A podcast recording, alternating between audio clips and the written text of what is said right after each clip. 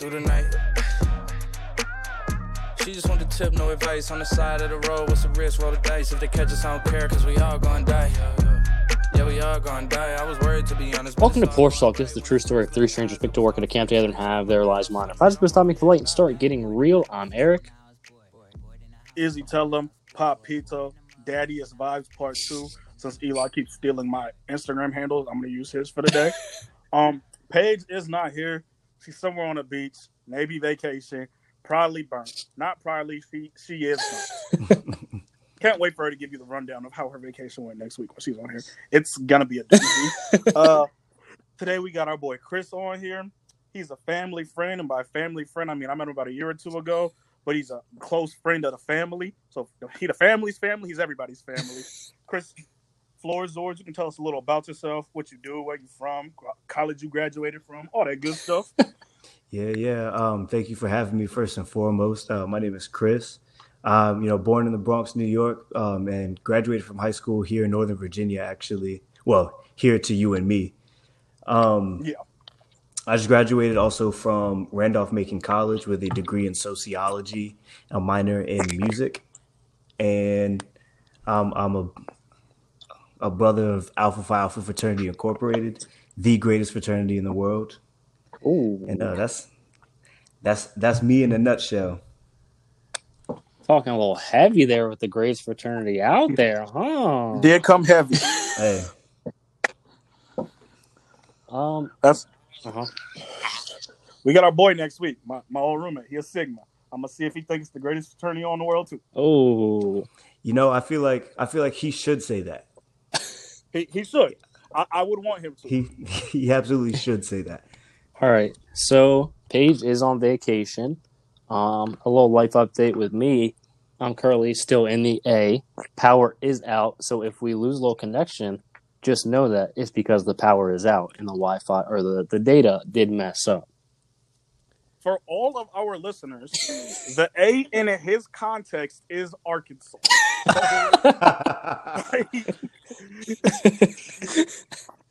In case, Hold on, I'm telling people you in the A. in case you didn't know, the A is Arkansas, and I do run the state. In case everybody was curious, But nobody nobody's there, so it's probably not hard to run. mm, there's a lot of people here. It's a lot of white folk, but there's a lot of people here. That's how I know you don't run the A. All right, so Paige is on vacation, and then we thought about this, and we're thinking, what is it? A strong four reasons or five reasons why you wouldn't go on vacation with people? All right, I'll list mine off just as they come to my head. Mhm. One, their sobriety. I'm not going on vacation with people who I know don't drink. For a week at the beach, I do not want to be surrounded by people who do not drink. Like nothing about that sounds appealing. Because then, I'm not saying they gotta drink, but then it's gonna be weird when I do drink. And if I'm on vacation, I want to drink, I want to have a good time. You can't be that one drunk friend when nobody else is drunk, because now you're just annoying. Because Mhm. to the other four, they metal, they chilling, and it's like, yo, like what are they on? So their sobriety would be one. Second reason I wouldn't go on vacation with people, I would not go on vacation with anybody if it was only couples going. Because I'm not gonna go with only couples. Then me be the only single person. And now y'all at the bar boot up, ready to leave at 11:30 because I already climbing bed and whatnot. And I'm trying to spit games at shorties because this is vacation. So I'm not going on vacations with couples. Um, I'm not going on any vacation ever again, whether it's five people in a five-person car. Will not happen Ooh, Mm. because that just was not comfortable. Won't do it. Can't pay me to do it.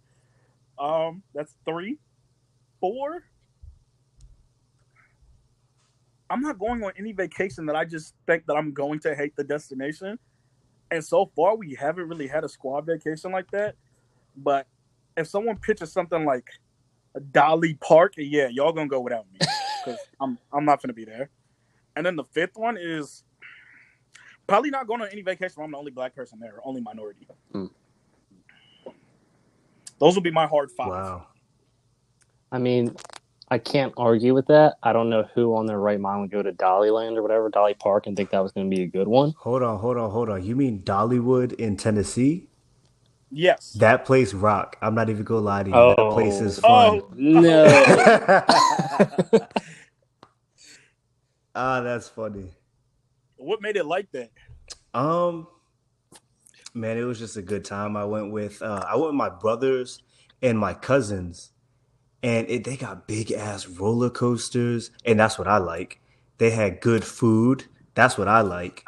They had it was hot. That's what I like. I mean, it was just it was a good time, and I had the people that I liked with me. All right, Have you so been? It does show that if you I go to a been. shitty place but with the good people, it might balance out a little bit. You know what? Actually, if there's good food and there's good people, I could see that working. Anywhere. Pottstown was trash, but we made Pottstown good. Yeah. Right. But we were also only at Pottstown for like a day or two. Yeah. Huh. Hmm. So so so what's gonna stop you from going on vacation? I'm trying to think. I had one, but then we started talking about Dollywood, and I lost it. I got a decent list, I think. All right, hit us. Let's hear it. My number one, I'm not going on vacation with women that are menstruating.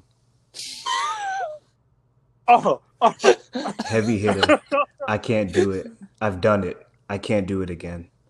I'm also like you said, you can't be the only minority.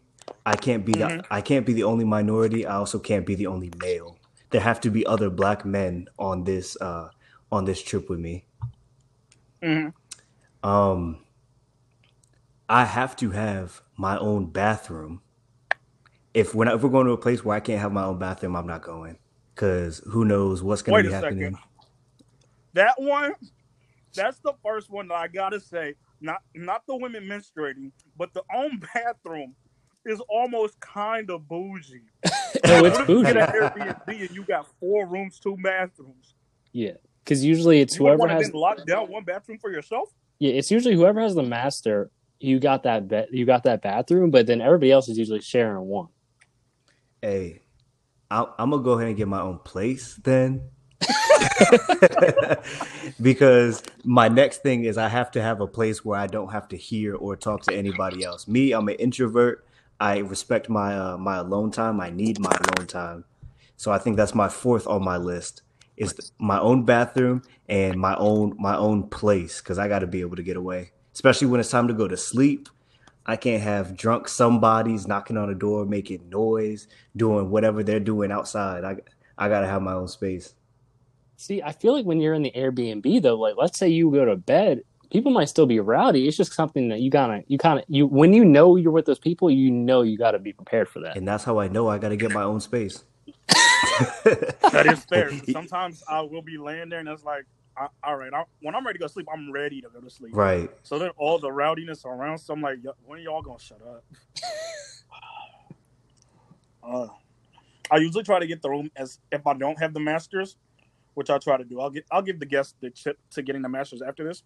But if I don't have the masters, I try to get the room the farthest from the living room. hmm That's like step that's step one in Airbnb if you don't get the masters. Because step one A is get the masters. And I don't know how anybody else does it. If you don't do it like this, you're wrong. Whoever puts the B and B on their card gets the masters. It's written in law. That I feel like that makes sense.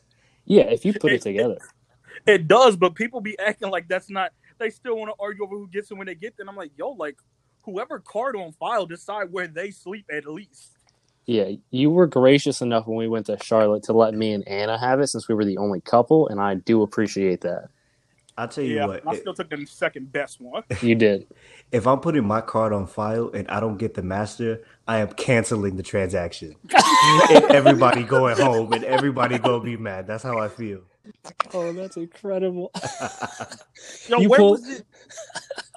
Didn't we go to Philly once and Haley got upset about the room you took or whatnot? Bro, Haley was there for one night. I booked it like that was the f- that was our first real one where we because the first one was in Louisville or in Kentucky, and the, this was the first real squad one. So we booked it. Haley wasn't even gonna come. She does come through, and then we get back after a long night of drinking, and she's like trying to take the master, and I was like, "Bro, I already got my bag on here. The hoodie's on the bed. I don't know what else you want from me. That's claim." Yeah, no, that that was outrageous. And she brought a blow up mattress. You already had a plan of where you were gonna sleep at. Mm. There's a white woman. Of course. This is a white woman. Yep. While we're on B and B's, my next issue with B and B's, if it's not a couple thing, unless you're like, yo, I really hate this person, I need my own room. or you go into it thinking like I need my own room, it's almost more convenient if you're the same friend. Cordial. Sarah Bear was somebody of the opposite sex. Like I don't even care if y'all go head to toe, because me and Haley shared a bed before. Me and me and Paige clearly shared a bed when I was in Kentucky or whatnot, Mhm. and we all three of us did at one point, and that's just because we was drunk and we was stupid. but outside of that, it's like, yo, like we cool, lay here, go to sleep. By the time we go to bed, it's gonna be two or three anyway. Do not, under any circumstance, make my six three boy share a bed with his six three boy, and both of them six six three, 24 years old. Like that don't make sense. Like, It's no reason why it should be 12 foot 6 inches in one bed. yeah. Ugh. That's funny. it is it's really something we need to figure out ahead of time of where people are going to be at because we keep running into an issue where everybody's like oh i want this play i want this play it's like we need to have this shit planned out beforehand I think what it comes down to is you never know how nice the room are Mm. until you get there. And the rooms, like when you're looking at the pictures, it usually doesn't show you the house floor plan. Because I know I've switched once or twice, and it's solely because the room is farther from the living room. yeah now what about this so we, we obviously have a thing about if you if you book it you got the master but let's say like how it was in charlotte are we going first come first serve at the airbnb if you get there first like jersey shore style you claim the room Outside of the Masters, yes. okay But the Masters belongs to whoever's card it's on. Hmm. not mad at that And if you're if you're a friend of the friend, I don't care if you get there first or not. You don't get any specifics on a room. Yeah, you don't get like shit. Ethan's girl, like nobody knew her but him. He Mm. was invited because like that was that was his homegirl from school. If she would have been in there and made a scene because she went in a different room, I'd have been like, yeah, that's just not gonna happen. Because like the only person you know here is him. You just a friend of a friend. Like I, I don't care about what you want. Now, what about Phoebe? Because you guys knew her, but like we didn't. Where does she? Where is she in the hierarchy? On the hierarchy, Phoebe is still the same way, but we all arrived at almost the same time because we rode with you down there. hmm And the only reason she she actually said she didn't care where she slept. Yeah. She just slept with Paige because Paige was like, "Oh, I'll sleep with Phoebe." I was like, "Cool." But if we didn't, like, let's say, let's say Phoebe was going to stay longer, right? And, oh yeah, she was going to stay longer, and like she was trying to make a fit. Where does she stand on the hierarchy? On the hierarchy, Yeah, there was only four rooms, and there was what eight of us, nine of us. I think so. On that, yeah, there was nine of us, and there was four rooms. On that hierarchy, she is the last to pick outside of Ethan's friend, and the only reason I'm saying that is because Phoebe at least knows me, Kev, and Ethan. Ethan's friend only knew Ethan. As far as Ethan and Kevin, I know Ethan and Kevin, and then you know Ethan and Kevin from the beach the year before that for spring break. Yeah. And then Paige knows Kevin, and so does Anna because they met him when they came to Fredericksburg for the weekend. Mm. So just off of the hierarchy of the whole list of who know who, BB knew the second least people and was invited by us, and Ari knew almost nobody. so Ari was last, and Phoebe would have been above her for last to pick. And we were we're really writing these Ten Commandments for Airbnbs, and it's hmm. kind of nice. Yeah. We- We're gonna have to reference this episode for the next trip because we'll run into the same issue we always do. Exactly. Bro, I was thinking about it. So I think I'm at the point where if it's like longer than five, maybe even six hours, I'm flying. I'm done with driving. Bro, I told you that. Like I Tori, how you feel about road trips? I'll man, I like to drive just because I never really been a plane person. We used to drive down to Florida, drive up mm. to New York. Like it was never really an issue. And especially now that I have a whip, and now that like I like to be in control of the destination. I like to be in control of the speed. Being black in America, we're not supposed to drive fast. Facts. And then um, I also like to be able to leave when I'm ready to leave. So if if you rolling with me, I'm driving. Plus, planes get delayed and stuff, and they got this COVID nineteen came out. I'm good. I'm, I'm gonna go ahead and stay in my own car, but I get down. I like the. I like the point you made about driving because that's how I truly be feeling sometimes. Because when you're on when you ride with someone, you're on their time. But if I'm like, man, I'm trying to beat the traffic. I'm leaving tomorrow at 8 a.m. Y'all either gonna wake up and get in the car, or y'all gonna get left. So Right. I can control that. exactly. And then I can be mad if somebody else is late. I can't be mad if I'm just riding and somebody else is late. Yeah, that that is very true. But God, I hate driving. Yeah, I'm much on offline at this point. I- I'm just I don't like driving, especially because we did like when we did the 18 hours to Arkansas. Like, Yeah, now 18 hours would very upset me. But the five hours, five and a half to Mansfield from Fredericksburg, that'd be making me mad too. I never think about 18 hours before. Yeah, that you a different breed than me. I can't I can't do an 18 hour drive. I'm sorry. You go ahead and rent a car when we get there. I did uh 14 to Mobile, Alabama three years ago for my little sister's wedding. Was terrible because I went with my mom and my dad and my little niece. So guess what music was played all the time? It was literally just gospel and like 1970 throwbacks. And after 14 hours, when you're the driver, you want to just be like, "Give me the ox," because I'm not listening to this anymore. Yeah, you better than me cuz if I'm driving, it's my phone connected. I don't care who's in the back and I don't care who's sitting next to me.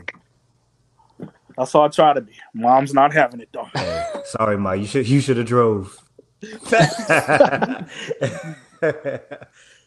only other thing I was thinking of, and this is definitely just a me thing, but I think I'm mm-hmm. really at the point where I'm probably gonna need a boat if we're going to the Airbnb. Well, you, you've got to get off this boat. I man. think I need a boat. We need a boat. nobody is going to let you have their boat for a weekend. We need a boat trip. That's what we're There's missing. probably out. just so many. There's so many liabilities that probably come with that. but we And need the what the probably insurance would look like if they found Yeah, out other people were care- driving the boat. Listen, that seems like the Airbnb's problem. That Doesn't seem like my problem. Other intoxicated people, because you know that you you'd be drunk on the boat. Right. Nah, man, you're gonna get like a BWI or something. Can't risk Boating while that. intoxicated. I don't know if that's a thing anymore. I feel like that has to be a thing. You, I don't de- think it's a I'm pretty sure lake. that's illegal. Yeah, I'm sure you can't operate a motor vehicle while in while intoxicated. yeah, you probably can't, but like that's probably more of an ocean thing. I don't know if they got like boat cops out on the. You're have the Coast Guard out there on your ass. yeah, you can't risk that though, because if you're a minority boating, you're gonna get pulled over first of all because you're a minority boating. Yeah, this ain't your boat. Yeah, they're gonna pull you over. Like, where'd you steal this boat from? Oh my god, this makes me not want a boat. You know why? Because when they ask for the license and registration, you're not gonna have a boat license. Let's get that. Right. Right. And the registration, the registration ain't gonna say Eric Pacheco. So now everybody, every black person there gonna have to get off the boat, Hmm. and I can't swim. So now it's gonna seem like I'm resisting arrest. they gonna hold your face under the water. Ooh. oh my god, yeah, the boat, the boat's a no go. I guess we could again. I'm willing to alternate to jet skis, but that's the lowest I can go. I feel like jet skis are probably more dangerous than boats, so the insurance is probably more on that. So that'd probably make that a little trickier to rent for a weekend. Dude, I just figured out the number one thing. I don't know how we missed this, but roof access. Oh, I would like roof access on my vacations. That would be dope. That's have we had a place that we've actually had roof access to? I want to say one of the places in Philly did. I just don't think we ever got on the roof, and I'm positive the one in Pottstown did. Bro, because Pottstown had the uh, hot tub, but we couldn't use it because it was like fucking snowing like a shit ton out there. Shout out Rob for bringing the random girls through the day before his wedding. Oh my god, I fucking forgot about that. I said, "Hey, y'all coming to the wedding tomorrow? We weren't invited. Rob, you're getting married." I was like, "Jesus." That is wild. Oh yeah, we play flag football, but we didn't catch the invite to the wedding. It's fine. That was a good time. What we got next? Um, all right. Well, we've been what, like twenty minutes into this and we haven't talked about a single actual topic? Oh, my bad. no, I mean no, technically the, the vacation one was solid and we did grade the Ten Commandments, so it's all right. yes, sir. Um, all right. St. Louis is popping off. Um, I mean, I don't even know where to start. So, first of all, the mayor of St. Louis was doing a Facebook Live, and you know, there's been a lot of stuff about defunding police, police reform going on. So she was talking about that, and she picked up a stack of letters that she got from like constituents within her uh, districts, and she Mhm. started reading off like, "Oh, this is what people want." And a lot of it was like moving money into different types of social justice and uh, things within the community, which is fine. A lot of people want to do that. I think it's a benefit to fund your communities. The issue was she then started reading people's full names and address. And that's when you're doxing someone. And if you don't know what doxing is, it's kind of the same thing. You're putting out a bunch of per- people's personal information out on the internet and you're kind of exposing them for who they are. So she started doxing all these people that were within her district. People are like, What are you doing? You're giving out all this personal information. And her defense was like, It's public record. And yes, it is, but you have to go through a formal process to even get that kind of stuff. Mm-hmm. So that's a big issue.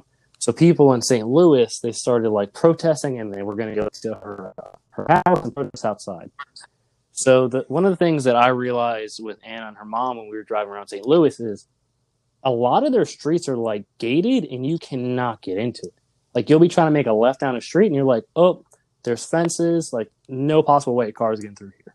So the mayor lives in one of those areas where it's gated, cut off, blah blah. You're not getting in.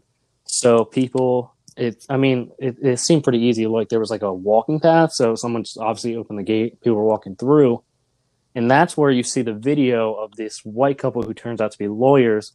A guy coming out with like an AK four, uh, AR-15, and then a lady coming with a little handgun and starts threatening people walking by, like they're defending their property.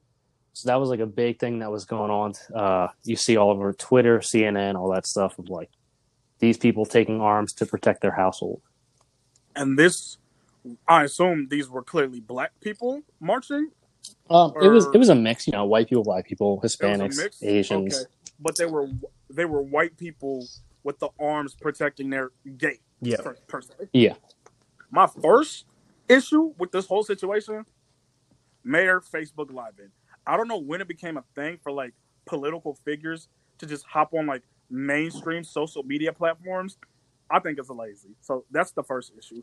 Issue number two, you said she was doxing them, hmm and I'm assuming that that's like, is that a crime or is it just like frowned upon?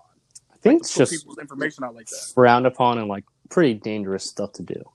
Yeah, because it seems like that would be a dangerous thing in a city where these are your constituents to pretty much put out people who have filed grievances to put their just information out there, their names, their addresses, where they work, stuff like that. Mhm. That's tricky to do that to the people who file grievances because then it seems like you're almost punishing them for going through their process and filing a complaint or a report or something they'd like to see changed. So in a way, she's like trying to control what they can and can't do because this is probably a scare tactic. This was no accident she put this stuff out there. It if was. she goes out there and puts their information out there, she's doxing them, as you say. It seems like Then it was being this- petty because they were talking this about defunding, and she was like, "These are the people that want to kind of like defund the police." I mean, Yeah. it's not going to happen because you know police are important. Apparently, that was like one of her big uh, things when she was running for mayor, or whatever was, you know, the police Police force. So that's gonna make people want to stop filing complaints because as much as they might be with it, they don't want random people coming to their doorsteps because they got their information from the mayor. That's got to be illegal somehow, some way. She's got to have committed a crime, and somebody needs to find out if they have or haven't. Also, as to the lawyers who came with the AR-15 and another gun, the little couple, whatever, defending their fence, put that in quotations. um, I would need to see how far their property goes because from the situation you just described, they was in the middle of the street with AR-15s, and that is not defending your property. No, they were they So, were they were on their They were on their front steps. Yeah, and then that people were walking Oh. on the sidewalk, and I think in the street also. so they weren't actually on their property either way. And they No. weren't going to their house.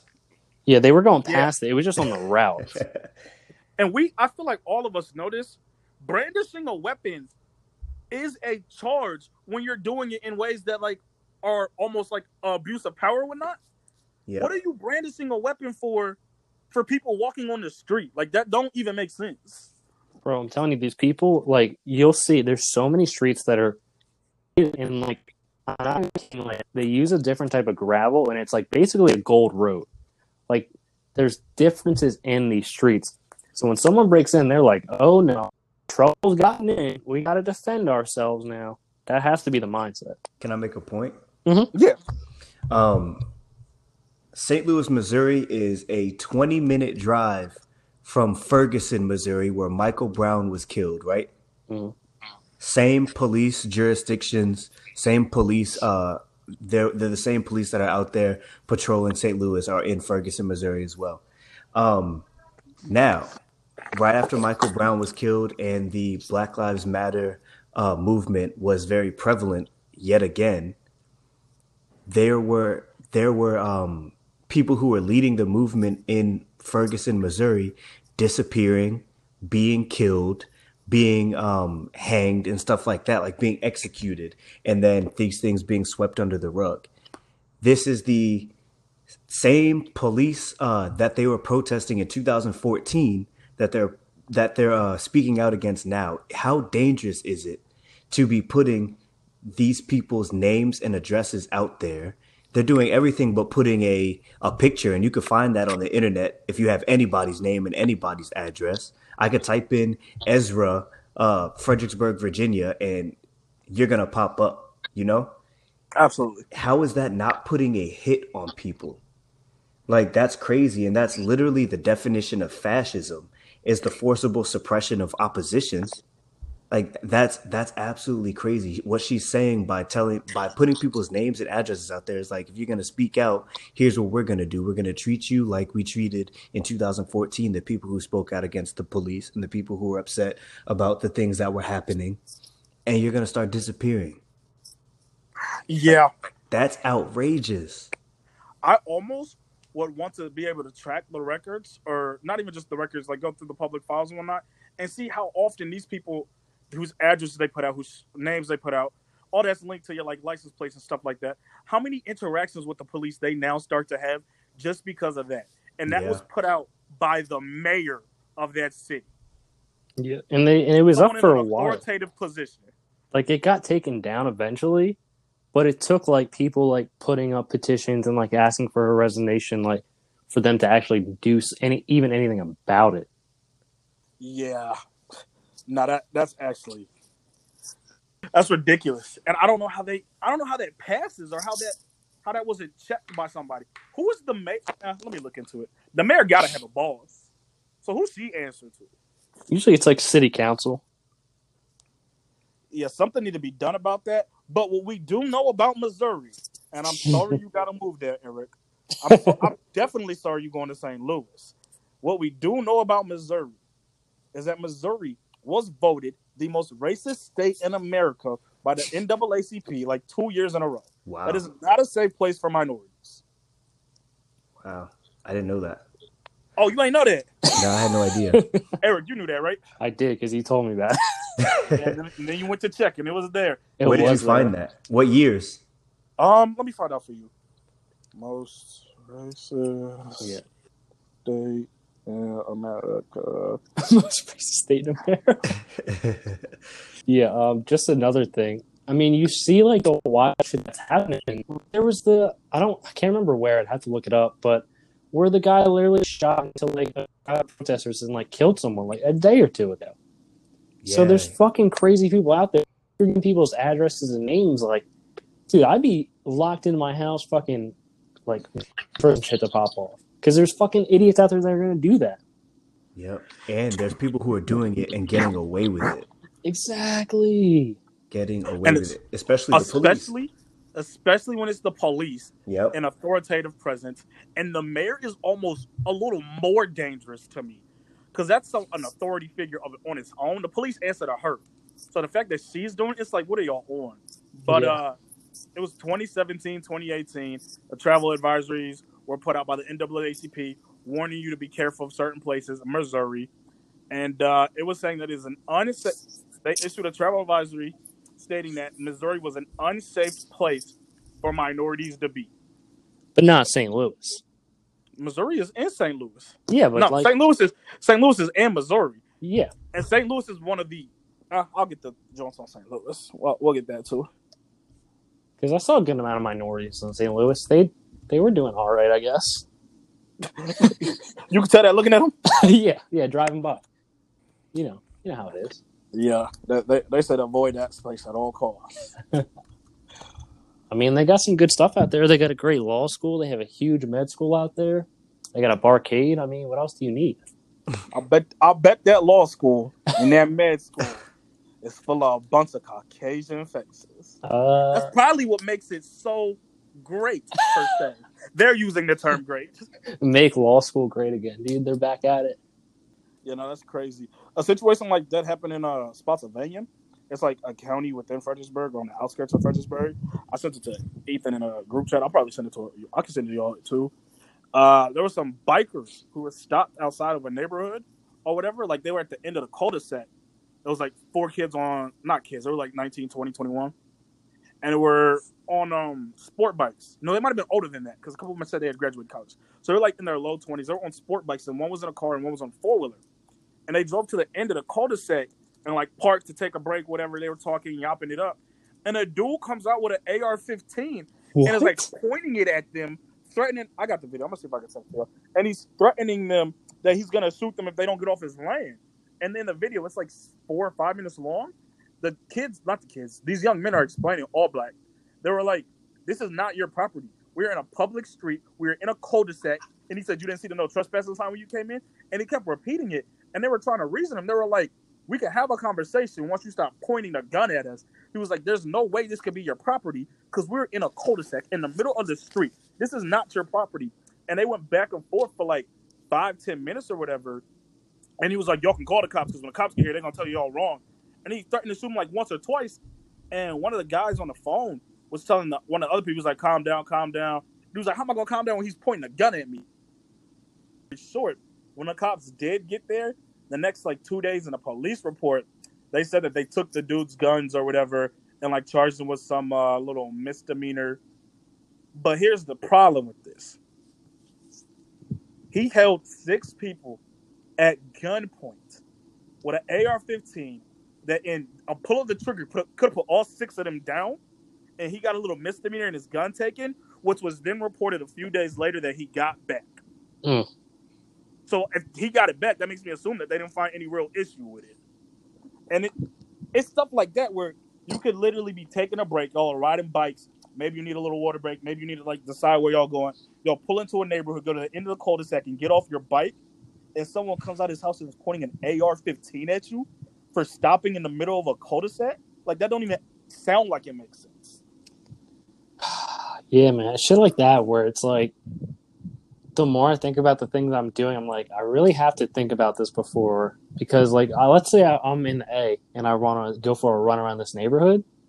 I don't know this place. Like, it's not the one where I grew up in where I know a bunch of people. Like, it's not an issue. Like, let's say I'm just running, they could be like, uh, police, there's a minority running through the streets for no apparent reason. Uh, we need you up here ASAP. And, like, that could be me. And, like, Yep. it- let's just say I go on a run. They could be like, oh, Eric's been out for a run for an hour now. He's probably on a great run. Next thing you know, I could be like, fucking in some random police station. Who knows what do like what's happening to me? And that's best case scenario. Exactly. Literally. That's what's the- crazy to me. one of the guys who was on the phone, he said it, and he was told the cops, he was like, he has a gun, he's pointing a gun at us or whatnot, and he was like, if he slips up, this is our life. hmm And I was like, in that moment where y'all are just having a conversation, all it takes is him tripping up, him slipping up, and one of y'all now been shot. hmm And a dude like that from the video, a dude like that who already pulled an AR-15 on you, I don't want. Actually, I can go ahead and say he he pulled an AR-15 on six young black men who were doing nothing wrong. If he get one of you, he probably gonna unload on all of you at that rate. Yep. Yeah, why stop You ain't get an? AR-15 to sh- you ain't get an AR-15 to shoot one person. Like you're not gonna only fire at one time. Yeah, man. It's, it's that shit that it's like you don't even want to think about, but you have to because it's it could be a very real situation that can happen to you at any moment. That's how oppression works. That's like literally the operation of oppression is when you have to think about things worst case scenario first for no other reason besides the way that you look. Knowing that other people are going to hate you for the way that you look and other people are going to treat you a certain way because the way that you look and that more than likely they're going to be all right afterward regardless. Because if that guy had let off a clip on six unarmed black men, history shows that he he might get a slap on the wrist. He might do a little bit of time, but he's gonna be fine. Uh, if anything happens at all, and the uh, the who's the the people who protect guns? What's that little group called? The NRA. The NRA. Yep, they're they're gonna be like, look, well, he he was defending himself, and what if he didn't have that gun? Uh, th- these guys could have beat him up or this or that or whatever they were here for, and completely changed the rhetoric as white people are so capable of doing and never fail to do. You know, like that. That's literally operations of oppression. Yeah, that was my thought. I was like, let's say he were to kill them. All he has to say is he felt, depending especially on the state. I mean, I don't know how Pennsylvania goes about it, but um, like anywhere like down in Florida, like with Trayvon Martin, like if you feel like your life's in danger and you want to stand your ground, like they can't speak for themselves. Right. So it's that guy's word against them. And if he, they're all dead. What what are they going to do? Right. It will be his word versus theirs, and they're dead. And the the white cop, yeah, since they can't speak, all you have is the phone transcript, and the white cops who are going to come because it's going to be white cops who come in Fredericksburg and in Spotsy. They, they're going to be white. The white cops who come see them in the middle of the street dead and he says they were on my property and I asked them to get off. There, if anything, they're just gonna slap him on the wrist. Yeah. It's truly a shame. And this was while all the I I gotta look at the I just sent it to both of y'all. Mm-hmm. I gotta look at the date again. But I want to say this was after the riots in Fredericksburg. So this was while the city was tense. It was June 15th. So this was like after all the protests, not riots, but after all the protests and marching anyway. So it was already a it was already a stressful, tense place and a place where people are protesting and people are marching because a man just for eight minutes and 40 seconds had his knelt, knelt his neck knelt on until he died. You still this close to that happening June 15th? The first thing you do is go in your house and get a gun because there's six people stopped in the middle of the cul-de-sac minding their business. That just shows you how they're gonna operate, man. Yeah, like what in your mind would like what what makes you do that? Like even the thing in St. Louis, like what makes you think I need to bring a gun out here because that's going to solve an issue? What are you thinking? literally, it, it's so stupid. Like even if there's an issue, right? The best case is to just de-escalate the situation. Nothing good is going to come out from you bringing a gun, showing it, and then thinking, where do we go from here? Not even just showing it. I'm looking at the video now. He's pointing it. I, I told you this. He He's had to go point it at him. Yeah. This is crazy. It, it's literally so insane. Bro, for what? If you see where it says what they charged him, the only thing that he, char- that he got charged with was brandishing a gun at them. And all it takes is one slip of that finger, and he could have killed him just like that. Hmm. That's an AR-15. He's pointing at five unarmed people. That thing is taking a leg off. Like what? and the only repercussion for that is, hey, we got to take the gun, and you get a brandishing charge that don't even sound like it makes sense. Makes you question who's being protected. Yeah, it, it absolutely do. It's almost not a question because it, it clearly shows who's being protected. Right. That's the thing where it's like I feel like minorities have noticed it for a while, and it's like I think white people are slowly starting to maybe comprehend what's been going on and what you kind of had have at a mindset this whole time, but barely. Like I've been saying for like the last three or four weeks, I'm okay with them being on our side.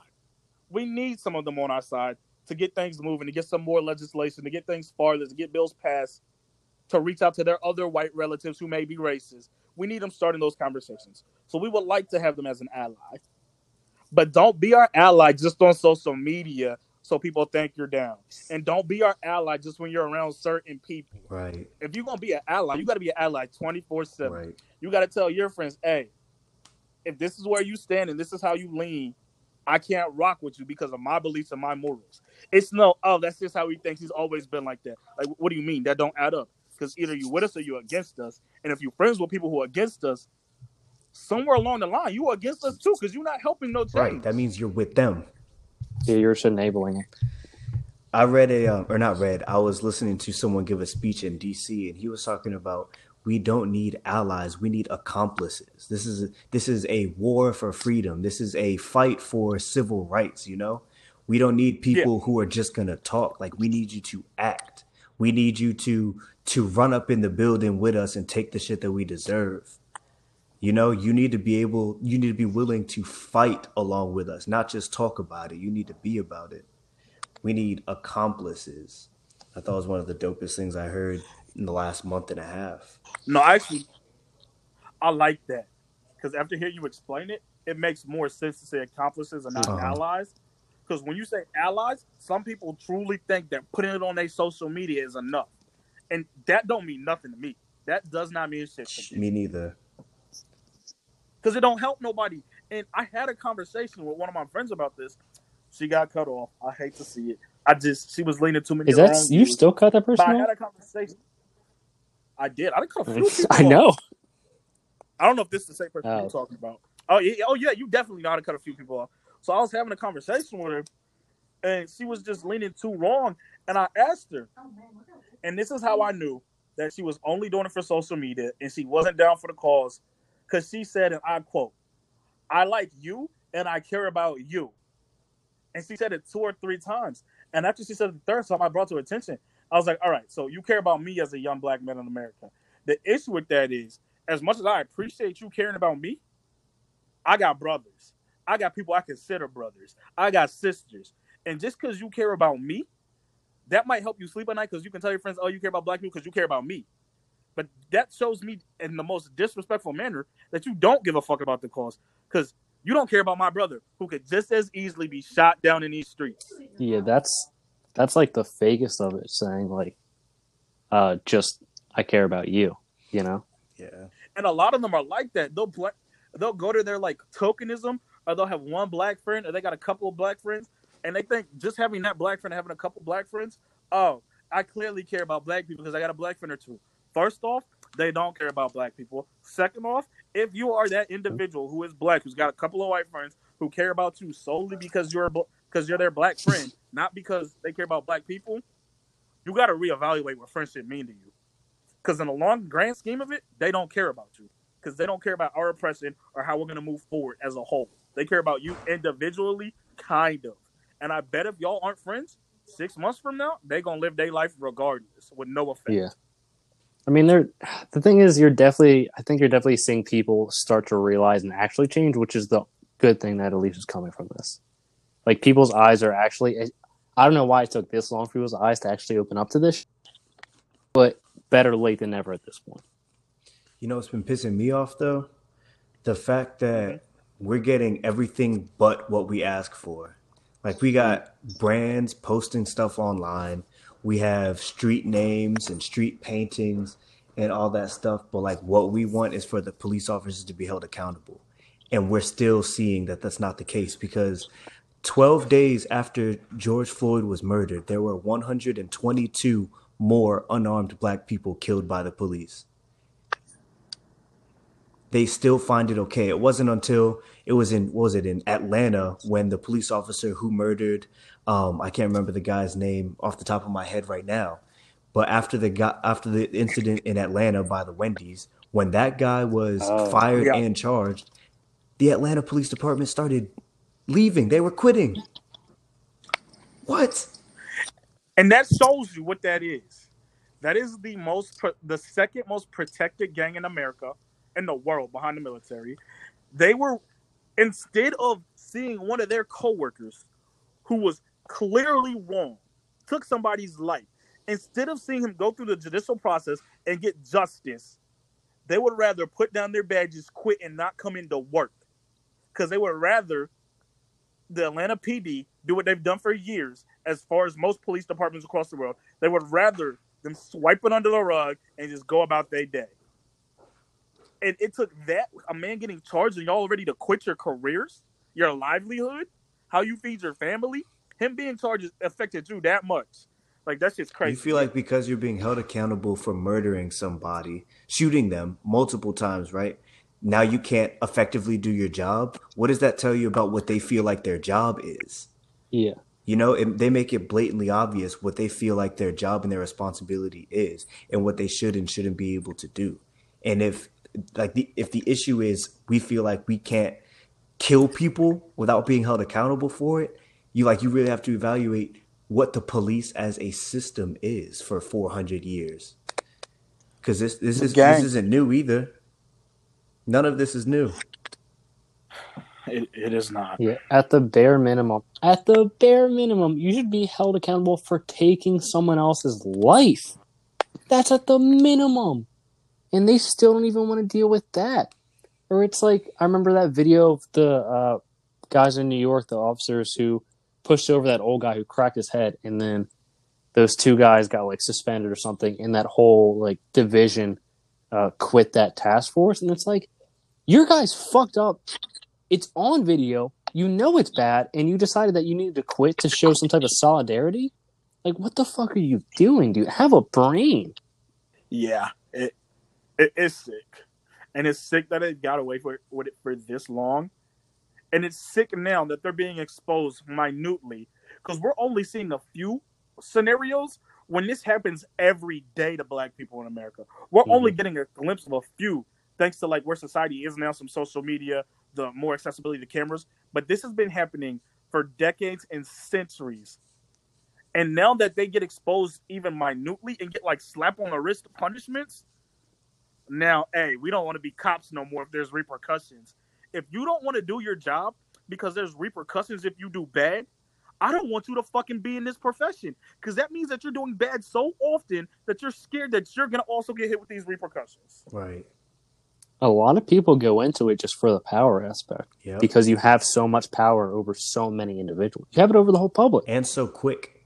Yeah, yeah. Like I get it that it's a six month academy, and most places you're either living there for six months or you're there for like throughout the week living there.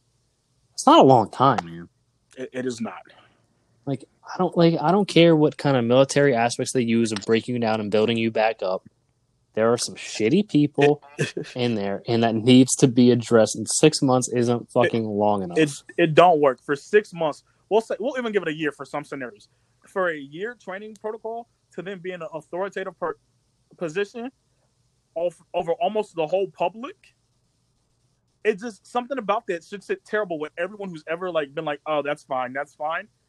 Because people go to school for four years to get a communication degree to go fucking work in HR. But you can go be a cop with a gun on your hip who has authority over people in a year. Come on, man. Man, you can't even get your driver's license in six months. You gotta you have to have a driver's permit for nine in Virginia. And it's yeah, it, it's crazy it's even wild because sometimes, depending on the state, uh, you I mean you have to be 21, but sometimes you only need an associate. Some require like a bachelor's if you want to go higher, but some don't even require anything. So you just have these people who are like, do like let's let's say you graduate college at 18, you get 21, and you're just working, and then you want to become a cop. Like there's no real life experience. Like you don't really have any back education. Six months. Here's a gun. You control people. You empower people you have someone's life in your hand, it's fine. Like, what? You wouldn't let anybody else do that. Nurses go to school for longer than that. Nurses be in school for a while. Forever. Forever, yeah. ever. You make a teacher who gets a PhD who just teaches kids who's underpaid go to school longer than that. You you're not long at all. they, they acting up. All right, let's switch into a little different topic, but not really that different. Did you guys see the video that Trump retweeted us this re- weekend? Fuck, I was struggling with words this weekend that got a lot of backlash from it. Uh, I didn't see the actual video. So it was this video of these like Trump supporters like kind of going at other people like who are obviously not fucking with them. They're like, "Oh, Trump 2020, Trump 2020, blah blah blah." Like 10 seconds into video, they just start yelling. It's these old white people. White power. White power. White power and then it's going back and forth. Like Trump's saying white power. People are like, "Fuck you, fuck Trump," blah blah blah. So Trump retweets that video. I don't. Now here's the thing. He's claiming at first he was like, "I didn't see the video. I didn't watch the whole thing. I didn't hear the white power aspect of it." And then later today, from the White House, they were like, he retweeted it because you know his people are getting like put down, his supporters are like being disenfranchised, blah blah blah. So now people are like, you couldn't take more than 10 seconds to, if you even watch the video to address the fact that these people are screaming white power and you're retweeting it. There's a whole big fucking like issue going on. I did not see that. Um, it doesn't surprise me because he is clearly a fuckboy. And we, we knew a bunch of white supremacists supported him so i'm not surprised at that at all he almost feeds off of the fact that he's got the support of the white supremacists which is sickening as a country that that's who our who their leader is because he's not my leader. Um, but along with that, did you see the story yesterday about him knowing about the Russian bounty? Mm-hmm. Yeah. Like what? I honestly, I truly impeachment is whatever. It's truly whatever because we talked about it when it happened. We knew nothing was really gonna happen. Yeah. I truly need to know what has got to come out for them to be like, you know what, we gotta get boy out the office because it seems anything can go. I mean, I think we knew everything was gonna go when grabbing by the pussy was just like a thing, and it Not just went to the wayside. thing, Not only was grabbing by a pussy a thing, but women still support him. That was after hearing him wild. Say that. Wild, dude. They were like, "Yeah, I fuck with Trump." I'm like, "So he can grab you by the pussy? Like, what are we fucking doing here?" Yeah, it, the the blacks who support Trump and the women, any woman who support Trump, thoroughly blows my mind because I don't know how. Just after his tweets, hearing what he says, I don't know how you could give this man any support if you come from either of those categories. I think a lot of people justified voting for him because they hated Hillary so much. I don't understand that. Vote literally anybody else if you didn't like either of them. But to support Trump made no sense to me because he has no one's interest in mind besides white guys. You really think about it? It's white men that he cares Rich about. white man Rich to white make more man. money. Yeah, yeah, yeah. Rich white men. Oh, yeah, that we gotta make sure we say rich white man because white all white men seem to think that it's all inclusive, and I'm like, bro, you the garbage man. You live in this double wide trailer. I don't want to offend you by any matter, but take this offensive because Trump don't give a fuck about you. You think he's trying to make you money? He does not care about you, bro. It's like all the people when he was running, and he even still says it. Like we're bringing like coal back and all these jobs. I'm like, bro, we're so far past that shit. Like you people who are working in coal that that shit shut down. Move on, Trump. Move on, because it's not gonna fucking happen, dude. Yeah, God, that that boy. Did you uh did you see that? Because you remember how like way back before Corona happened, where we like bombed that guy in Iran. Um, they're like one of their main guys. I forgot his fucking name. Um, they put out like an arrest warrant for uh fucking Trump today. Other shit popping off, but it's the same shit different day. Don't think anything's gonna come from it. I think a lot of people believe that Biden's gonna win, and I think it's gonna be similar to Hillary at this point. The thing is, we need Yeah, to get I mean, 100% of the people who are against Trump to vote for one person.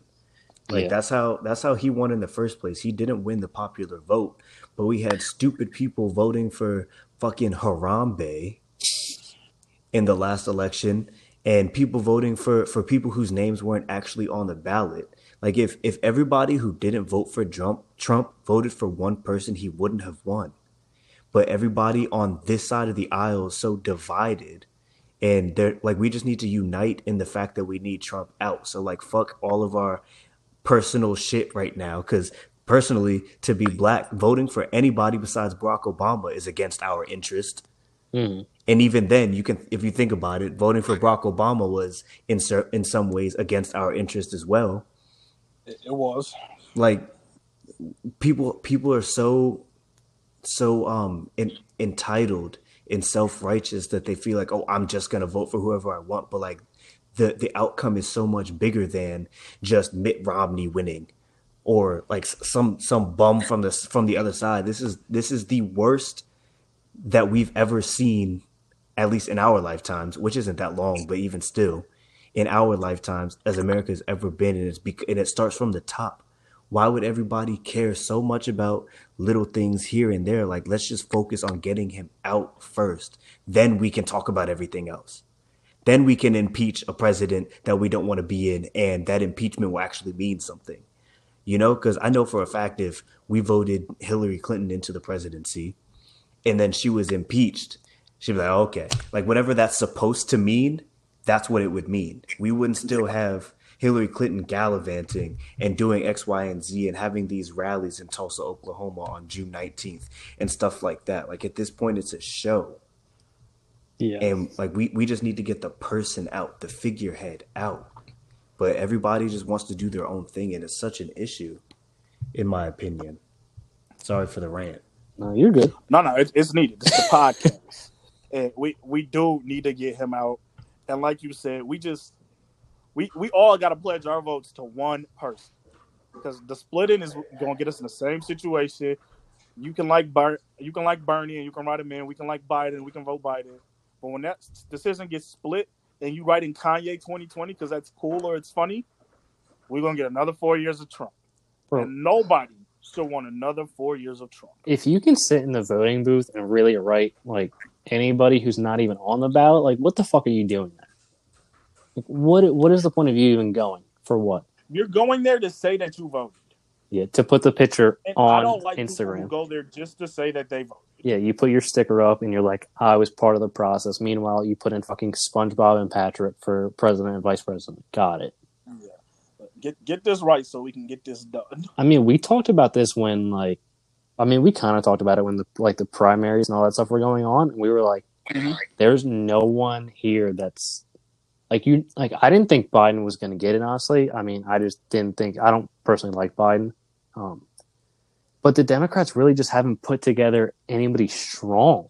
That's the issue that know, they're I'm- running into. You know I'm a Bernie man. It's a sad thing that he's gone, but I'll touch on that in a second.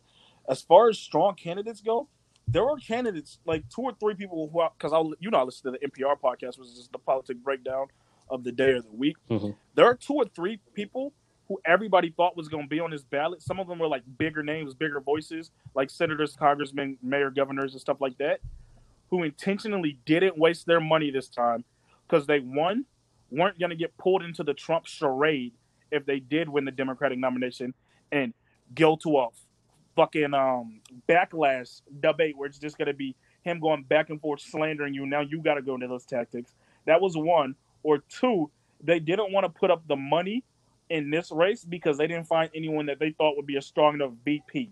And I've heard that on a couple of different platforms that like certain people held off because they didn't have a good enough VP lined up. And as far as Biden, since he's now got the vote, Biden, who he's who he got to run with.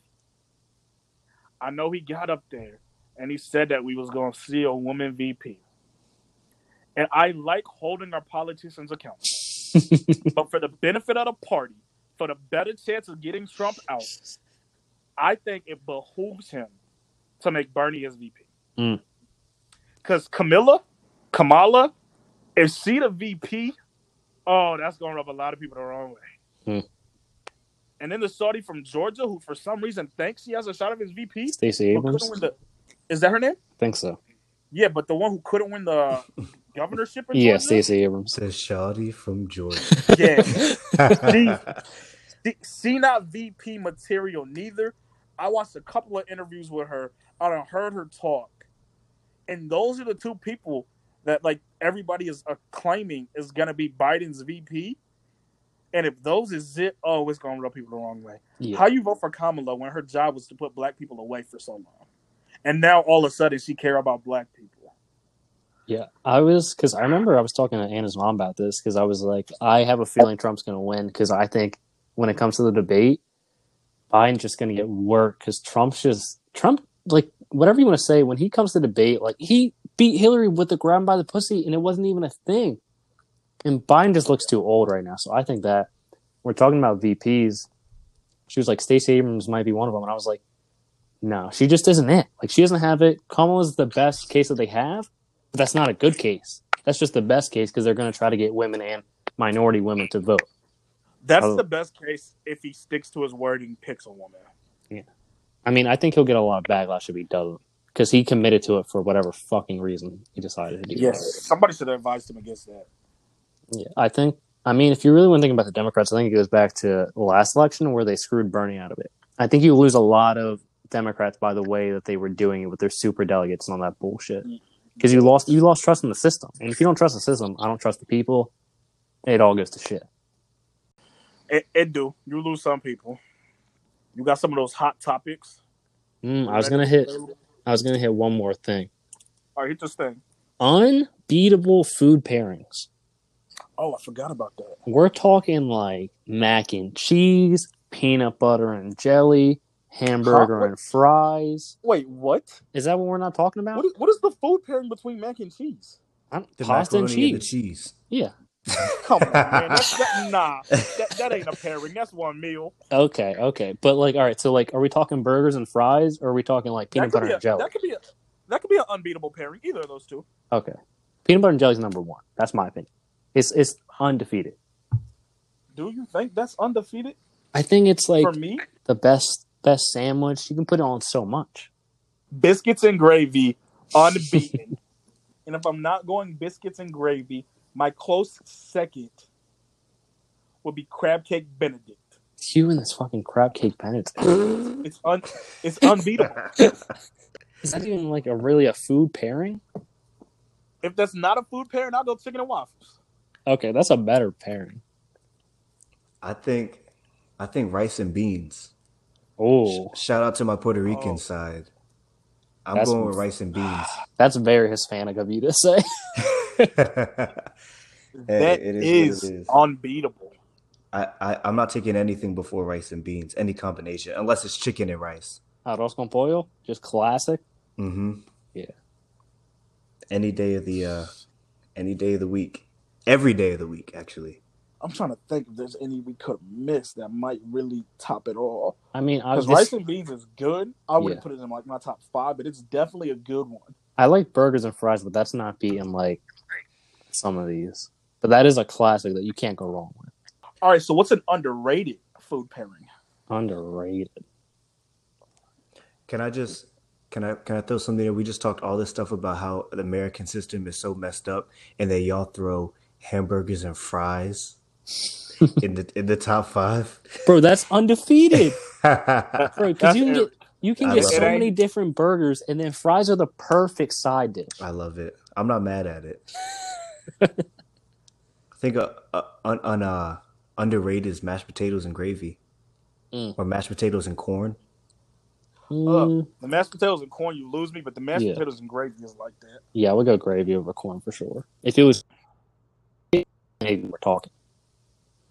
I don't know if I'm allowed to do this, but I would say eggs in any protein, like scrambled eggs in any protein, is almost underratedly unbeatable. How is it underrated? I think it's perfectly rated No, where it's at. No, no, no. Because if it's like scrambled eggs and sausage links or scrambled eggs and bacon, that's expected. But scrambled eggs and chicken thighs hits. Scrambled eggs and salmon hits. Scrambled eggs and turkey hits. You're saying scrambled eggs and like off the beaten path proteins, not just any, Any protein. protein. But any protein Any can be bacon, and then that's where it's at. Scrambled eggs and steak. That's kind of regular. Is it? I mean, it might be a little regular, but it hit. And yeah, but that's not underrated. Underrated be something Yeah, like that- if you said it, you'd be like, "Oh, damn, I didn't even think about that." That's a go. So the so the scrambled eggs and and salmon underrated. yeah, but you said uh, you said eggs and protein. Protein's too vast. All right, so scrambled eggs and any non-breakfast protein. Okay, that's better. I'll give you that. How about Wendy's French fries and a frosty? Oh, I'm not mad at that. I think that's a special combination. That that is a good combo. Yo, are we talking pretzels and like a beer cheese? How do we feel about that? That that's also good because I'm definitely a dip my pretzels in cheese person. But I did not know that sickles like this existed. Apparently, there are people in the world who dip their pretzels in mustard. You can You do didn't that. know that? I thought that I thought that about that time. before I think about pretzels and cheese. Huh, The really? It's well, I 'cause don't Ez like hates I don't mustard. like pretzels though. Uh, I don't like. Uh, yeah, I don't like mustard. I couldn't imagine going to Auntie Anne's and getting a pretzel and mustard. Their pretzels are different. Their pretzels are a they- different type of pretzel. I'd hope they tell me no. What about beer and popcorn? Huh? People You're drinking beer. You're drinking beer. You're eating popcorn or like pretzels, like something like that. Uh, is beer and popcorn a thing? There's a bar that we go to that you can. they- They have popcorn all the time. Nah, that that ain't it. Beer and wings, maybe. Yeah, but I'm not thinking of a meal. I'm talking about like you're drinking. What's the snack that you want to eat while you're drinking? Oh, so now we're on to a, a snack that. What are we drinking? Are we saying it's beer? Yeah, for beer right now at least. If it's for beer, a snack, I'm gonna probably be on. Hmm. I'm not gonna lie to you. I don't really. You're not gonna say anything. Yeah, I don't really snack much. So if I'm drinking beer wise, I don't think I'd ever like be snacking on something. I might eat beer with wing. Like I probably eat a meal with a drink, but I don't really like snack and drink. If that makes sense. I'm thinking like if I'm drinking beer, I'm thinking either wings or pizza. Mm, yeah, But it's got to be hot wings. yeah. Beer, beer and wings, beer and pizza. I could go beer and burgers only because that beer burger place we went to at the beach that time. Um, and if Yeah. it's something different, like if it's mixed drinks of some sort, I need a pasta with it. Like if I'm out at a restaurant, Pasta? And yeah, if I'm out at a restaurant and I order a pasta, I'll always go ahead and get a mojito as well because it Mm. just sits well. I'm not gonna get like a burger with my mojito or some pizza. it just don't feel right. That's set tripping. God. Mm, no, I'm telling you, dude, like some beer and like pretzel sticks or popcorn was on the side, little when you need it. It's it's it's good. I don't even like popcorn, so I couldn't imagine eating popcorn and drinking. But you don't like popcorn? What is wrong with you? I like kettle corn, but that's about Yeah. it. I was gonna say I like kettle corn and I like caramel covered popcorn. Mm, yeah, that's not really a beer kind of thing. It's not at all. Nah. Interesting. Interesting. All right, let me hit you guys with these questions that I have if I can find them. All right, here we go. Random questions. First one off the bat. Fuck this. You're stadium, right? Okay. Seventy thousand people are there in the seats. In the pandemic or out of the pandemic? Out of the pandemic. Everything's out of the pandemic. Five hundred of these seats are going to get ejected into a black hole. If you don't get ejected, you get five million dollars. Are you going to that game? Wait, re- say it one more time. You're going to a game, right? Falcons game. Seventy thousand seats in the in the stadium. Okay. Five hundred of these seats are going to get injected into a black hole. If you don't get ejected, you get five million dollars. Are you going to that game? So out of the 70,000, Mhm. six- 69,500 are going to leave there with $5 million. Yep. I'm absolutely going. I'm not much of a gambling man myself, but you said it's seventy thousand seats hmm and only five hundred are getting ejected. That seems like high high risk, low reward, or low risk, high reward to me. Absolutely, yeah, I'm definitely going. But imagine how sick you would be if you were one of the five hundred. You just you just get shot and you just look back like, damn, they got me. Ugh. If that was a little warm up for you, now I'm gonna come with the ones that you're not really ready for. Uh, okay. Would you watch a 25 minute sex tape from your daughter for five million dollars? Well, I know it's going to be something just as bad as what Ethan got when he was on here. say, the, say the scenario again. Would you watch a 25 minute sex tape from your daughter for $5 million? No eyes closed. You got to be on the screen, eyes taped open if they need to be.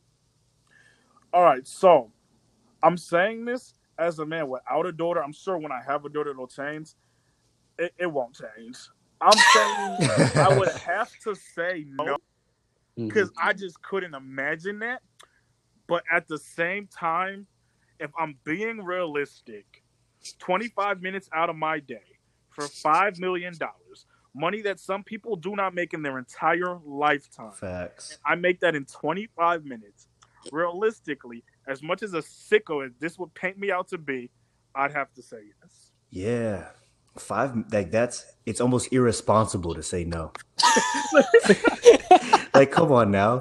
You mean I could throw her I could go throw a million dollars to a therapist afterward. You know what I'm saying? And try to get this out of my head. And still have four million dollars left? Yes. Come on now. It's it's fiscally irresponsible to not watch a 25 minute video. You don't even gotta think about it as sex. Think about it as art. That's art. That's what you have to do. Because I'm gonna collect that money. Yeah, you gotta make it work. Now, what if it's a million dollars? Are you One asking million? how low I would go? Yep, I'm basically going to ask you how low you're going to go. I think a million dollars I'd still do it. Ooh, A million dollars would solve all of my problems right now. You know I'm realistic. hmm Realistically, if I had a daughter, if you came to me with Do you get the money up front or afterward? with Afterward. Huh? and this is tax free clearly. Tax free, came with obviously. me, came to me with two hundred and seventy five thousand dollars, I'd do it. Because again, two hundred and seventy-five thousand dollars at once with me already having a job and a career is life-changing money. So to Mhm. put two hundred and seventy-five thousand dollars in a bank account in a savings account for twenty-five minutes of going through something I don't ever want to have to go through, I think I'd still be like, you know what, giving it the two seventy-five. People go to work every day to a job that they don't want for 40 hours a week to make less money than that. Literally. Come on now. You tell me I can make $1 million at one in, in 25 minutes? Come on now. Yeah. I would invest a whole million, turn 1 million into 6, turn 6 into like 25 and keep it moving like that for 25 minutes worth of a video. Too easy. Yeah. Too I, easy. I'd have to make money off that. Yeah, so as if you were to do your 275, your thousand a year, I would take you five years to make. I, I hope I'm not a broke boy. But continue. All right, let's see. What else do we have? Um, are there sacred days where you refuse to masturbate, such as funerals, tragedies, religious holidays, etc.? Yo, where did you find these? Bro, you know I come with the questions. What were you thinking about when you were thinking about these questions? is No, what I didn't come know. up with these questions. I just found the questions. Um, not knowing that they, I don't think I like deem them as sacred, but I mean, I, I, I guess I'm probably not going to on Thanksgiving because I'm just with the fam all day. So like, it'd be weird for me to like sneak off during Thanksgiving. I feel like Mother's Day is a weird day to do it. Yeah, but I wouldn't even think of it like that. I wouldn't be laying in my bed and not like, damn, today was Mother's Day. Yeah, I'm not So- equating like I'm not thinking about my mother during masturbation. I don't think I would ever have those two even the thoughts in the same hour. You just might be like, you know what? Today was Mother's Day. I'm gonna take the day off. It's just, it's not. Today's not the day. Yeah, but I'm not. I'm not masturbating like it's a chore. right. It's not a nine to five. Yeah, now that I think about it, probably maybe just any family gathering. But outside of that, not at a family gathering. I'm not like thinking about it like, uh it's just probably because there's a lot of people around. I'm gonna say nah. There's no day that I would say no. You know what? Today's this day. I'm not going to. So, But of course, there are days that I don't. yeah. yeah. Nobody's a a, a weak warrior. I hope not. oh no. I'm sure somebody out here is, but not me. No, sir. All right, this is the last one. This is this is an interesting one. When you're drunk, is it better to get laid or have the ideal drunk meal? Ah. I'll be putting work in when I'm drunk, but I'll be thinking I'm putting work in. So, because I, just be, uh, I probably go the ideal drunk meal. Yeah, I'd probably go ideal drunk meal. But if I could replace that with just the drunk sleep, because drunk sleeps are the best sleeps for me, I would take drunk sleeps over both of those. Really? Yeah, I sleep like a baby. I'm out. I personally, I also, I'm, I'm gonna take the meal. Man, you, I put in work. You could put in work anytime. Like, I, I think being drunk doesn't necessarily make sex better for me. But I will say, like, as I definitely put in work when I'm drunk. That add like 25, 35 minutes. Yup. like, I go crazy with some alcohol in my system. But even still, nothing, nothing hits like a like a good ass meal when you're uh, when you're drunk. Yeah, I was gonna say the only caveat might be like, let's say in this situation, if you were sealing the deal, like let's say you were picking up a girl, like I feel like that has to just be a great feeling. But man, when you're drunk and it's like two, three a.m. and that food comes, when that man on Postmates comes on his bike and delivers it in the city, that hits different, man. Yo, the fact that he delivered that at two thirty a.m. in Philly on New Year's in the snow, I was like, bro, you need a tip. Bro, when it was like negative ten degrees outside. Yeah, he did his thing. um, you guys got anything else before we wrap this thing up? Any other topics you want to hit on? Uh, I mean, Chris, you shouted out this your great the greatest fraternity that you're part of. Let us know what y'all what what y'all that had y'all handing in the community lately. Oh wow. Um actually we've been instrumental in the last in the last month, month and a half. Um, one of my line brothers, uh, Vernon Green Jr. I don't know if you know his name or not, but he's like low key been running Stafford ever since all these riots and stuff have been going on. He's been organizing uh, meetings with community leaders, doing rallies and stuff like that. So uh, shout out to uh, Brother Green. Um, also, in, inside our chapter, we've been doing a lot of um, planning for once everything kind of slows down. What are we going to do to continue the fight? So we uh, we've been doing like political activism and stuff like that, and writing letters and coming up with plans to put in place for for longevity, not just for right now with the policing right now today in the in the middle of this climate, but what happens when nobody's hashtagging and nobody's retweeting anymore? We're still going to be doing that work. What is the work that we're going to be doing, and how are we going to be doing it? Stuff like that. And I mean, don't ever forget at the at the beginning of or at the forefront of every movement has been alpha men. We got Dr. Martin Luther King. He led the civil rights movement. It's, this is this is round two, and you know we're here, whether we have one name or not, one big figurehead or not it's it's a lot of community stuff going on and you know that's just in Fredericksburg. I know throughout the country, throughout the world actually, we uh we hold importance on voting and participating in that because if if you vote in if you vote in the people who are who are thinking like you and who have you as a priority, then all of this stuff doesn't happen. We don't have to be out here rioting. We don't have to be out here hurting and crying in the streets and having our kids being shot with tear gas and rubber bullets because these things are going to stop happening.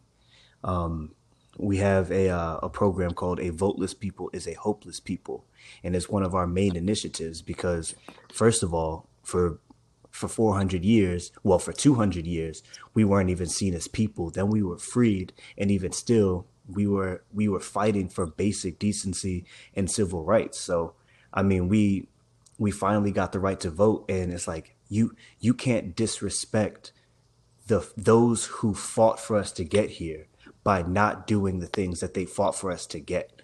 Like imagine imagine you and your brothers are fighting for the right to stay out at nighttime, right? Mm-hmm. You guys want to stay out until ten thirty instead of eight o'clock. Now it's it's eight o'clock and you got the right to stay out till ten. But you know what? We're just gonna go inside.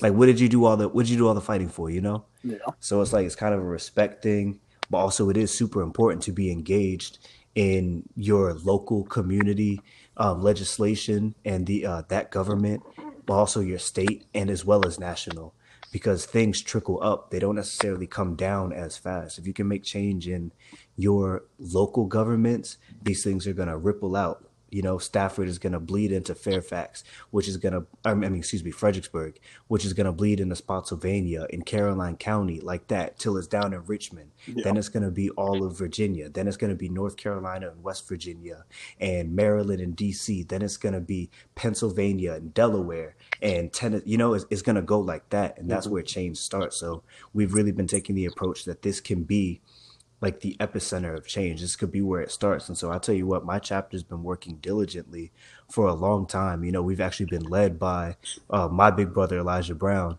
and I know that's love, that's family yes, to you too. As um, and we've been ask about us, ask about us. We've been instrumental in the change that we've been seeing for the last hundred years, and you know it doesn't stop now. I have one question before we can get our TV's music suggestions and get this going.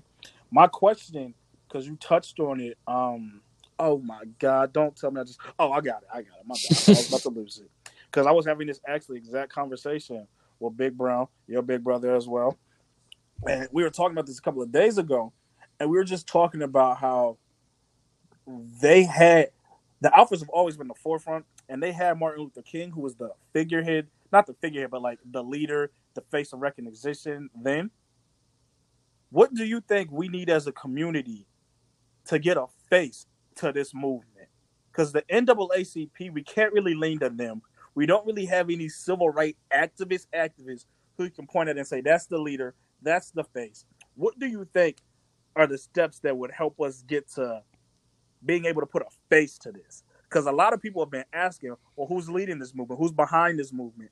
And unless they're involved in the communities and they know who to contact or who to get their information from, they might get stumped right there because they don't see any leadership or know where to find the leadership.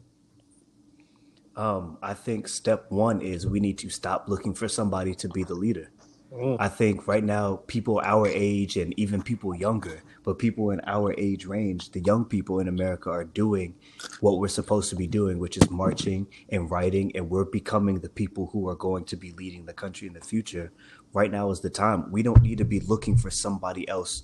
We need to continue to be it ourselves. Like there are probably a hundred thousand Martin Luther Kings who have not only read him but read other people like Assata Shakur and Malcolm X and Marcus Garvey and Muhammad Ali. And these are just big names that I'm naming, but there's there's a million people who are doing exactly what Reverend Dr. Brother Martin Luther King was doing. You know, so I feel like we need to stop looking for one figure. Right now, I don't know if you saw um Dave Chappelle's special that he put out. I did. Um 8:46. You know, he he he talks about he talks about uh, what's his name asking like where are the celebrities, right? Yeah. He's like nobody gives a fuck what Dave Chappelle has to say right now. The streets are talking, mm-hmm.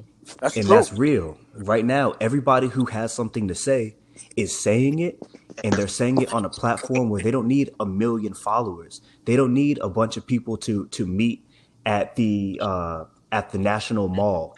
They don't need a bunch of people to meet in Selma. They don't need a bunch of people to meet anywhere we have phones, we have Twitter, we have social media, we have infinite videos, we have infinite access to um, to knowledge, to records, to archives, to speeches, to uh, to letters.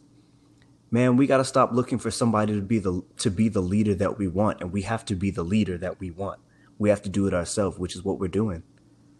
I feel like there are so many people right now who are leading that the reason why, and that's the reason why we haven't identified one single person you know, everybody was looking for Reverend Dr. Martin Luther King.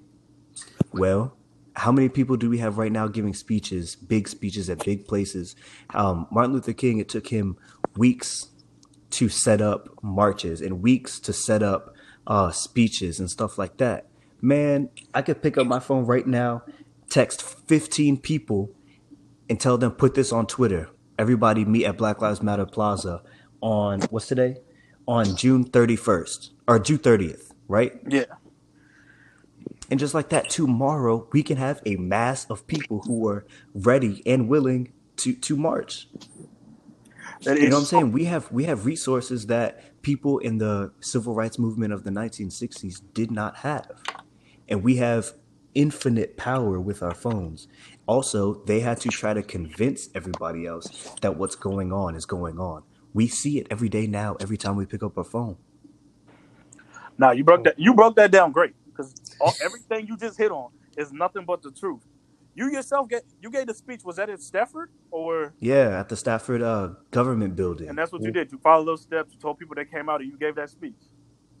Exactly. I, I like that because you're not just talking to talk because you're clearly about it because you were out there doing it. Yes, sir. But we appreciate it. I like is, to see it. Love this. This is our lives we're talking about, man. Absolutely. Like this is I opened up my speech with this is not a trend. This is not trending. This is happening. This is this is our life. And if we stop fighting for our life, we lose our life.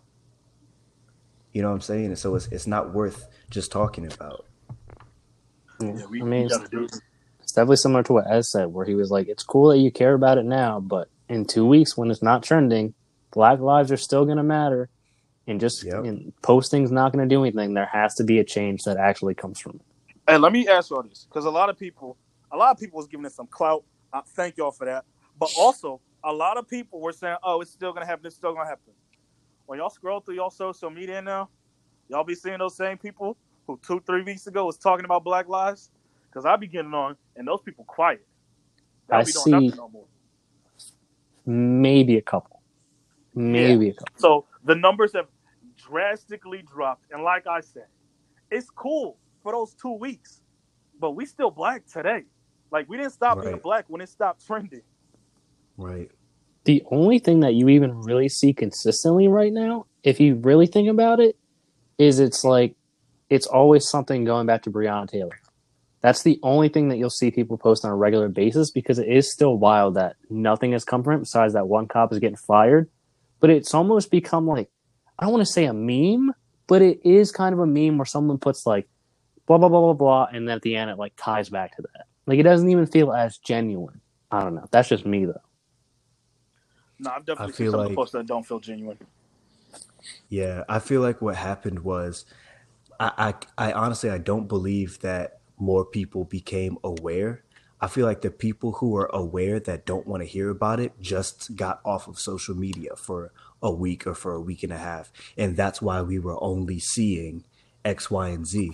Once things start going back to normal for everybody else that's big on social media, now we're seeing everybody's normal life again. Because Yeah. you think about the people who you went to school with, who you knew were were those people on the other side, you know, who are who are all lives matter, who are back to blue and thin blue line and you know and make America great again. You just didn't see them on social media for two weeks. That's really what it was.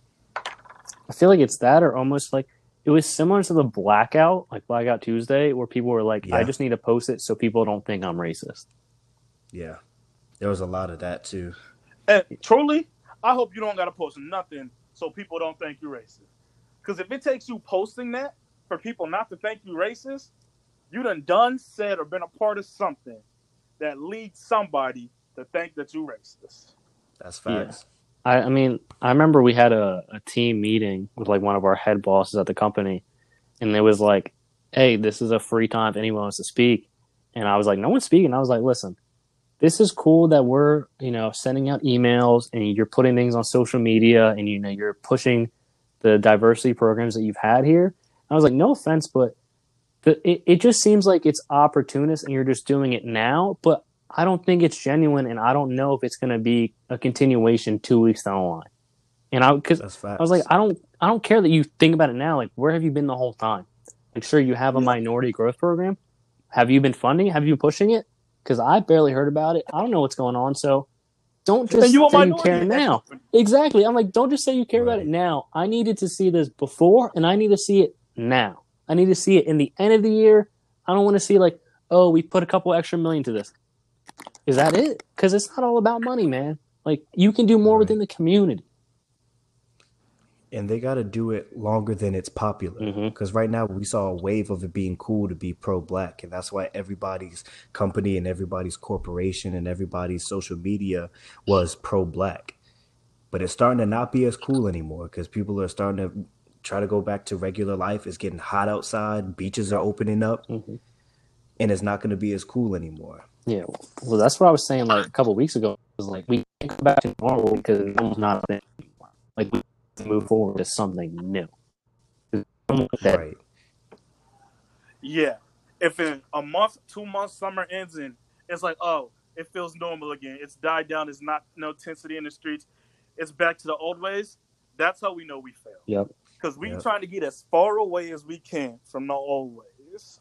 hmm They the thing is, for people who don't look like us, they want things to go back to normal for them. You, like the three of us, we can't afford for life to go back to normal because that's when we were being killed in the streets. That's normal for us being over policed. That's normal for us being discriminated against. That's normal for us being oppressed. That's normal for us having to have these conversations within ourselves. That's normal for us. We can't go back to normal. Yeah. We don't want to go back to normal Cannot. everybody pushing for normal doesn't understand the magnitude of normal. They want to go back to being comfortable. Mm. They want to go back to not seeing what's actually happening. Absolutely. Ooh, Mm. what a! Y'all got me preaching. I know, man. You were going. I was We just like it, listening. I was listening. Let him talk. Say, see about us. Come see I what didn't even we're get to stretch doing. Um, all right, you guys want to wrap this thing up? Do music and TV real quick. Yeah. Uh, music wise, I just been on that. Uh, Young M.A put out a couple of new things. Actually, you know what? That Jack Harlow, what's popping remix is like that. Ooh, Got Tory Lanez, DaBaby, and Lil Wayne on it. It's kind of like that. damn. TV wise, I say get on uh, the show alone. It's like Naked and Afraid on steroids. You and these fucking shows that you like, man. I swear to God. Say the title again. Uh, it's called Alone. Alone. It's a it's a survivalist show. I like it. Okay. Mm, all right, for me, oh, you know what I want to watch? The the uh, Netflix has their thing of the killing of Sam Cooke. If you don't know who Sam Cooke is, innovator with music in general. You definitely know his songs if you don't know him. I need to check that out. Music wise, you did take mine because I was gonna do that Jack Harlow song. So I don't have shit. So just shout out to the podcast and do all that shit per per normal. Me, I'm a I'm a Drake guy. So I've been listening to uh, the Dark Lane demo tapes since he dropped it, and I haven't really listened to anything else unless it's throwback Jay Z. Hmm. So, uh, but that's just my personality. And um, TV show wise, I've been watching this show called Married at First Sight. I talk about it so much. I love it. it's it's exciting. It's something that I feel like I would want to do, like What? a little eight week trial. Oh, You wouldn't? No, no, no, no. I think it'd be dope. I mean, I'm single. I'm not entertaining anybody. But married at first sight, is isn't that you literally get married at first sight? Yeah, like the first time they meet is at their wedding. That's wild, dude. That's like Indian like arranged wedding. Like, nah, nah, nah. yeah, and it works for them. Oh, yeah, for some of them it does work. and I'm happy. We for just it. have this Eurocentric idea that you got to fall in love for it to work. Oh man, you should. what did I tell you, Eric? Did I not speak on how marriages can be successful and it ain't this fairy tale love that everybody chases? All right, all right, all right. We, Chris, we're gonna have to have you back on because it obviously seems like we have a lot more to fucking talk about, but we're gonna have to end this podcast because we're gonna run out of time with this fucking thing. Yeah, hey, I'm always available, so y'all let me know. Hey, we might have. Hey, I, let me know I just hit you with a follow on on. Instagram. yeah, yeah. Shout out all your your podcast, Instagram, anything else you want to share with everybody. Right, my Instagram is at Chris N McMillian. That's C H R I S N as in Nancy, M C M I L L I A N. Uh, that's me on Instagram and Twitter. Um, I'm also on the Flock podcast. That's the underscore Flock podcast on Instagram. It's just me and a couple guys I graduated from college with, one of my fraternity brothers, and uh, two of my other best friends. We get on there, we talk about current events, we talk about sports. We get on there, we rant and rave and talk shit, and it's just a good time. Um, so give us a follow, give us a listen, and uh, it's all love. Hey, Chris, thank you for coming on. As thanks for bringing your boy through. I might even say Thanks for being here. we might need Yes, to get sir. him next week, but I don't know. We'll have to figure that out with Paige and all that. Because I would, we definitely have some old topics that we talked about that I would love to get your opinion on. Absolutely. Yeah, absolutely. Yeah, so we'll have to figure that out. Um, all right, yeah. So thank you for listening. As always, you can follow us on Instagram and Twitter. Porch Talk No A. Subscribe, iTunes, Spotify, Google Play, all that. Um, I think that's it. We appreciate you guys again. Listen to Chris on the Flock podcast, correct? The Flock, Yes, sir. and that's it. We'll be back next week. Peace. But it's all going right. When I first laid eyes, I was awful enticed. And I might be off something, but I'm all in now. I'm bored in the house and I'm in the house bored. Bored, bored in the house and I'm in the house bored. Bored, bored in the motherfucker in the house bored and I'm bored in the motherfucker in the house bored. Bored in the motherfucker in the house bored. Bored in the motherfucker in the house bored. Bored in the motherfucker in the house bored. Bored in the motherfucker in the house bored. Motherfucker house bored. Bored in the motherfucker in the house bored. Motherfucker house bored. Bored in the motherfucker in the house bored. Nine in the streets, niggas riding in the streets. Try the police, then we sob and repeat. I done seen this like a hundred million times. Seen a white light, get a black nigga shot.